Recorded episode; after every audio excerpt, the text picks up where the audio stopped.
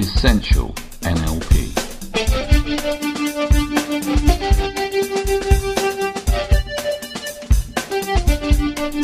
Practical skills for a great life.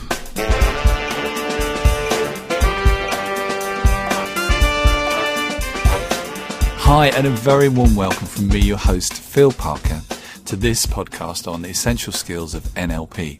This is a series of ten free podcasts introducing the fascinating field of N L P, that's neuro-linguistic programming. If you've enjoyed these podcasts, you can get the rest of the entire series directly from the iTunes store. Simply search for me, Phil Parker, or Essential N L P to find it. Hi and welcome to Essential N L P podcast number seven. I'm Phil Parker, and the first thing I'd like to say is welcome to this podcast. Uh, the podcast's only been up a week or so, and we've already had three thousand and more visitors downloading this podcast, so thanks so much for listening. That's so fantastic. People all around the world, seems to be in every continent. It's absolutely amazing. Uh, I'd like to thank a few people who've put reviews on iTunes. Um, Brenda, Adam, and especially Andy, who's one of my competitors, left a lovely uh, review. Thanks, Andy. And Tracy and Peg in America. Thanks for that. Uh, if anyone wants to leave a review, hey, you get a name check in the next podcast. Check that out. And I know that I've missed out the names of a couple of people who left reviews because it's really difficult to work out what your names are from your iTunes I D. So if you'd like to email me and tell me who you are, I'll add you to the thanks in the next podcast. So let's get on with it. Um, today we're looking at uh, the continuing story of N L P presuppositions. For those of you who didn't uh, tune into podcast number six very briefly, they are the kind of foundation of N L P. They're how we decide to see the world. Remember, they're not true. They're an approximation to truth. They're a model of how the world works, but they're a pretty good model because they tend to give us a chance to see the world in a different, more productive way.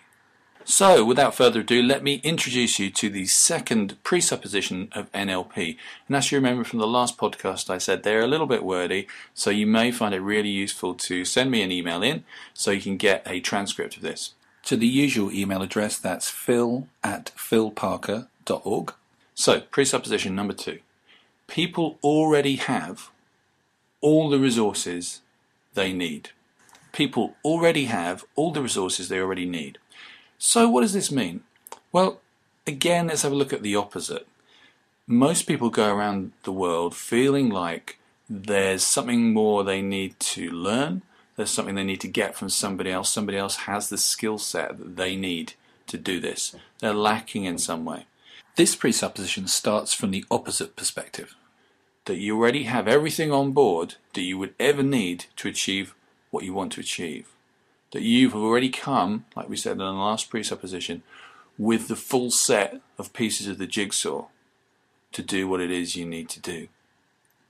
It's a really empowering position to come from. You, you could potentially use it to beat yourself up and say, well, if I have all these brilliant resources and qualities, how come I'm not achieving things? But that would be a misuse of it. The purpose of this is to say, let's start from the position you are completely capable of doing the things that you want to do. Yeah, you may, to, may need to develop those resources, but you have them within you.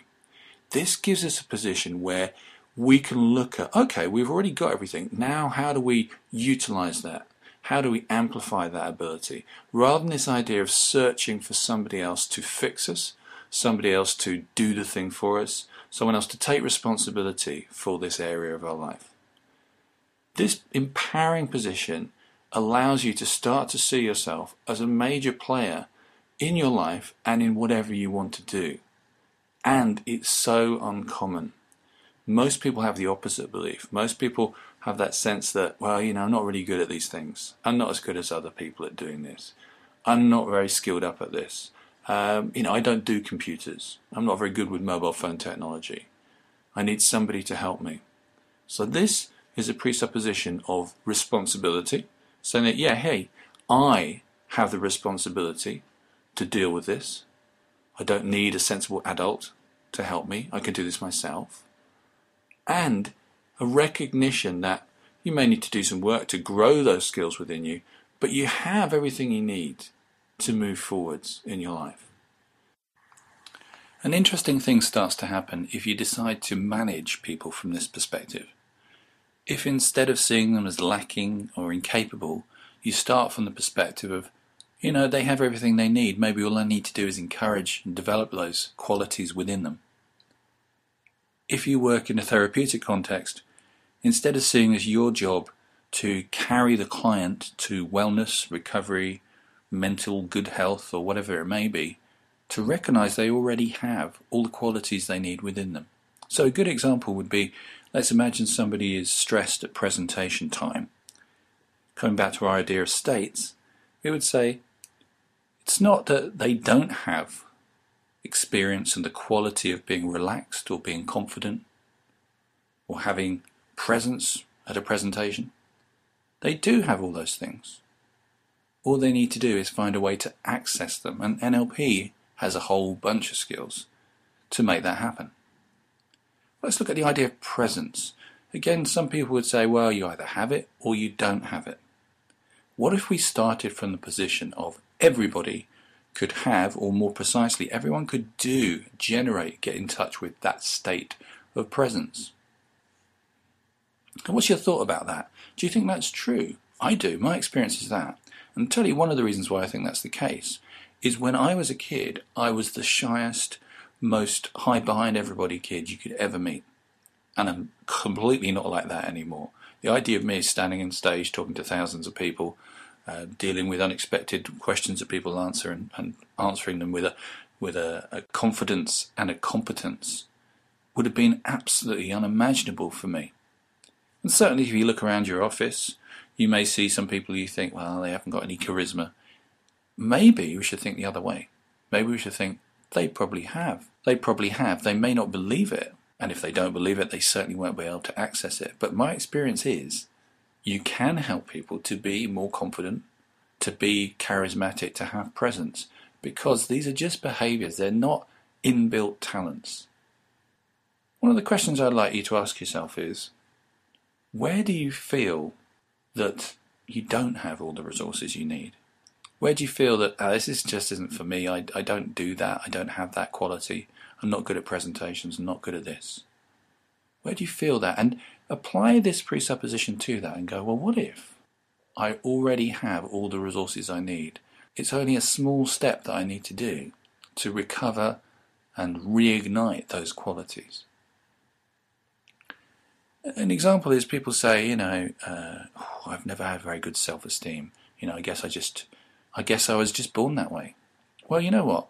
You go to any three or four month old's nursery and you find that child in the middle of the night wakes up and wants something. Then they don't kind of look at their wristwatch and go, well, you know, it's a little bit early. I don't want to upset anybody because my needs aren't as important as anybody else and it would be a little bit embarrassing. They just don't have that conversation. They just scream because they know they deserve to be looked after. Somebody should be taking care of them. They're not quite sure what they want, but they do know they want something and somebody should deliver it. When a child is excited about something they've done, maybe they've drawn a picture, they rush into the room and show it to everybody, wanting to know what people think about it. Look at me, I've done this. This is a sign of people having presence, people wanting to show people and share with people their stuff, people not being embarrassed about what they've done, standing up and saying, look at this. And at some point, again, we lose that. But we did start with it because that is a pretty universal experience of children. So they come with a completely full set of buying into the idea that they are deserving, that their opinions are important, and that the world should take some kind of notice of them. Anything else comes later, stuff that we learn later. Although, because we learn it so well, we start to buy it. We start to believe it to be true about ourselves. Maybe we need to consider and challenge some of those hard-held perceptions we have about ourselves, where we kind of feel, well, maybe I don't have the qualities and skills to do that. Now, is it true that everybody has equal amount of talent? I don't think that's true. But I do believe that we all have incredible untapped talents, incredible abilities. If we sell ourselves short, we'll never get them. We'll never recognize them. So maybe start with this presupposition today and ask yourself, okay, when I'm not feeling like I'm capable, I don't have the qualities or skills, just check inside and go, well, maybe I have everything on board that I need. I have all the resources I need to achieve what I want to achieve. So that's the second presupposition. In the next podcasts, I'll be introducing some more of the presuppositions and some other really interesting and funky stuff as well. I'm also setting up a new podcast, which I think will complement this one brilliantly. It's going to be interviews with some inspirational people. That's going to be people who are uh, at the top of their field in N L P, in personal development, in coaching. But it's also going to be people like who used to be junkies and aren't anymore, who got themselves out of those kind of holes. People who do extraordinary things, peak athletes, journalists, people who've changed their lives, people who've decided to jack their job in and start something completely new. Someone who decides to get rid of the career he has and do what he loves to do. We're going to be looking at these interesting, inspiring tales and seeing what we can learn from those. But they're not going to be part of this podcast. They're going to be in a new place. It's not going to be launched quite yet, but you can get a preview of it by going to the website w w w dot life you love now dot com. There you can register your interest, and we'll send you the details as soon as it comes online. So until then, look forward to seeing you on the next podcast. Thanks for listening. If you'd like to get hold of the rest of the series, you can purchase them directly from the iTunes store. Just search for Phil Parker and Essential N L P. You might also like our newsletter, which you can sign up for at phil parker dot org.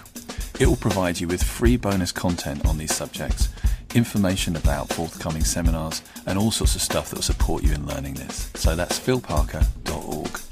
Essential N L P.